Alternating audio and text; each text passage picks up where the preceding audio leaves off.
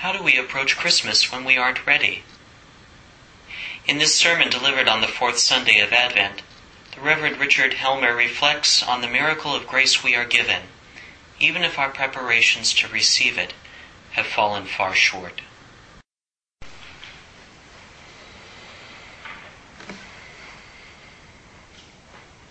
In the name of the one who fulfills our hopes. Amen.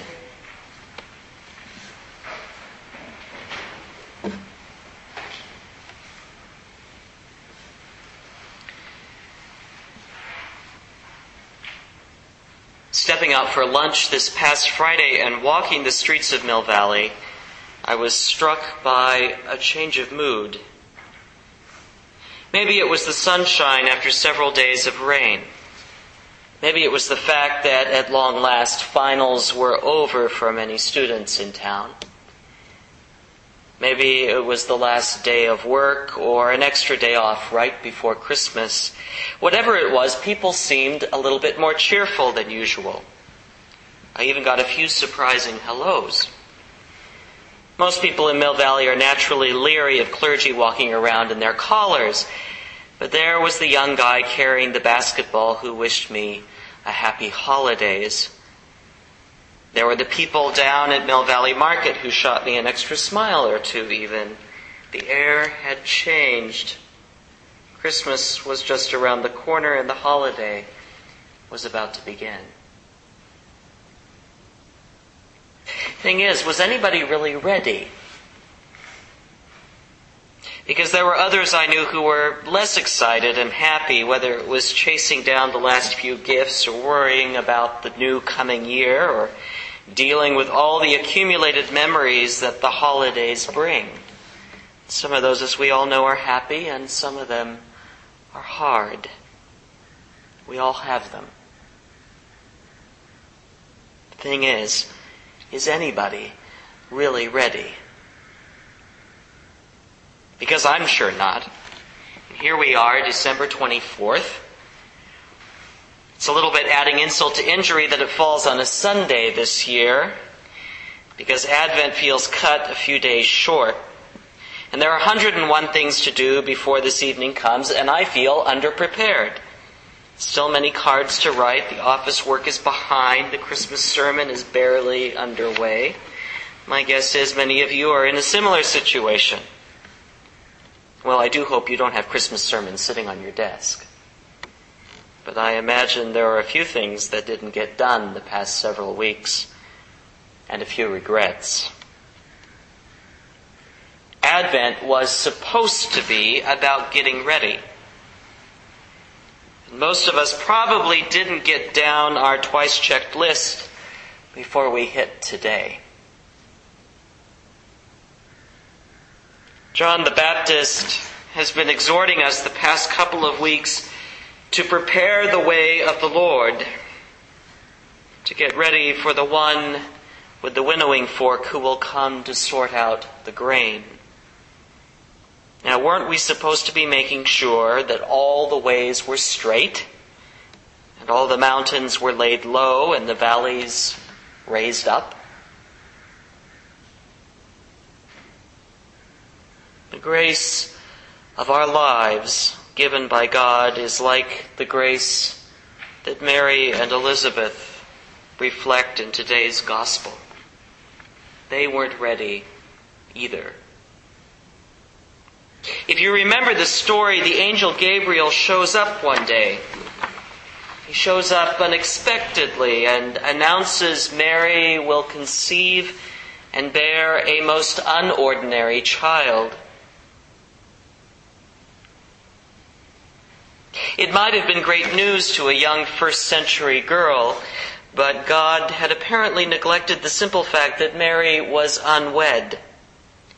And so her untimely pregnancy would pose a pretty major problem for both her and Joseph, not to mention their families, especially in a small town where such things cannot be hidden, can they? Elizabeth and Zechariah, on the other hand, were too old to bear children. And Zechariah was simply unwilling to accept the message that they were about to bear a son.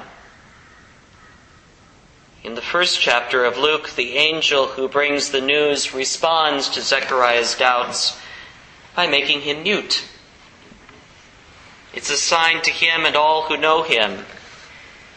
And so he remains literally speechless until John's birth. Now, I can't suppose that Zechariah was really ready for that. Would you be? And yet Mary and Elizabeth are excited. Mary rushes to see her older relative, perhaps for some comfort or guidance, perhaps maybe even to get away from the gossip for a little while.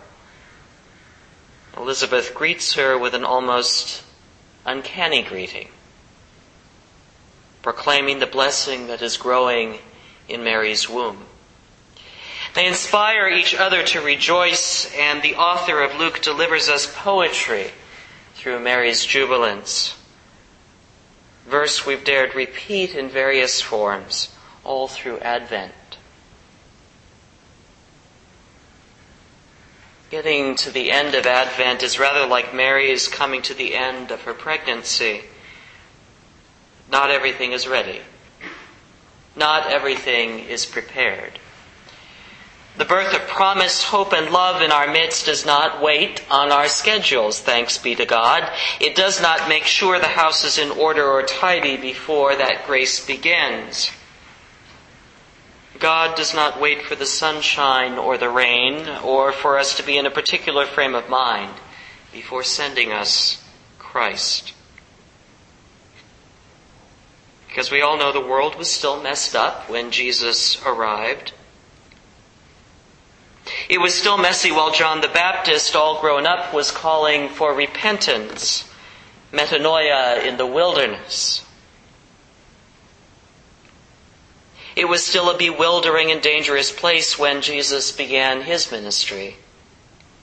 And it's still messy 2,000 years later as we get ready to celebrate another Christmas, somewhat or very ill prepared at home and ill prepared abroad, to be sure. We are not ready, but God is.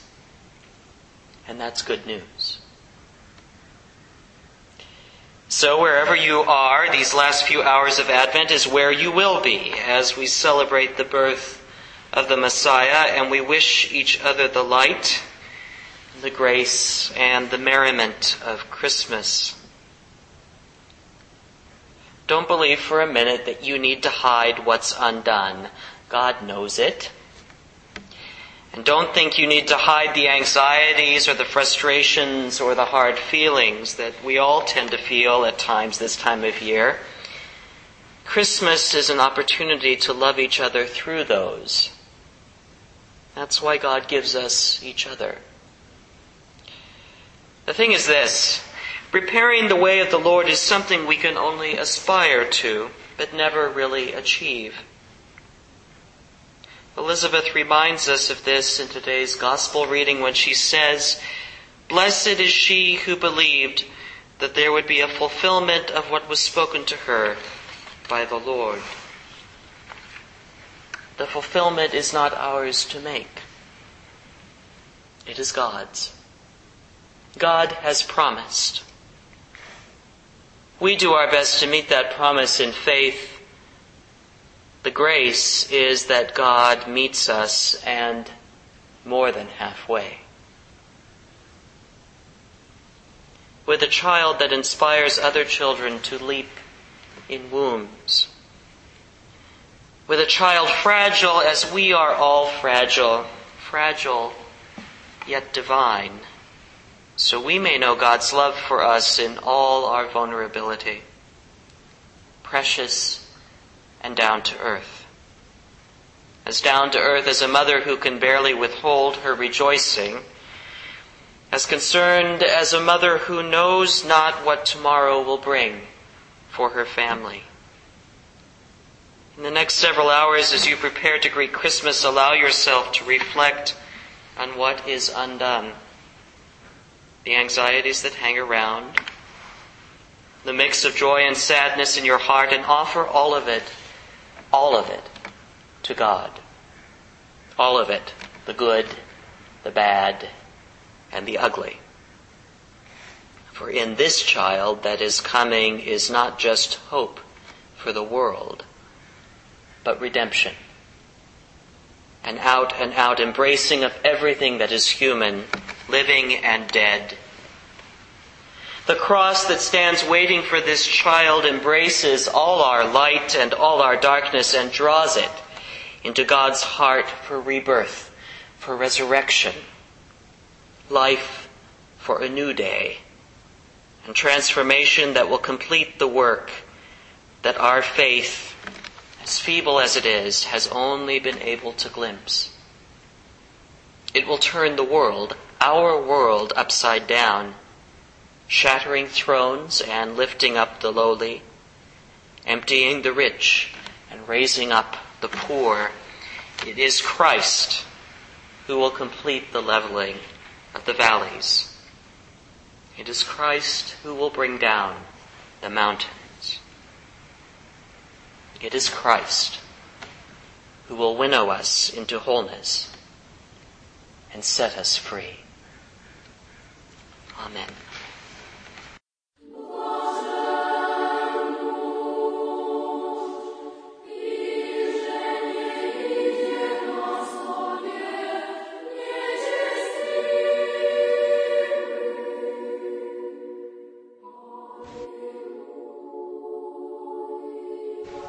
Thank you for listening to this sermon podcast from the Episcopal Church of Our Savior, Mill Valley, California.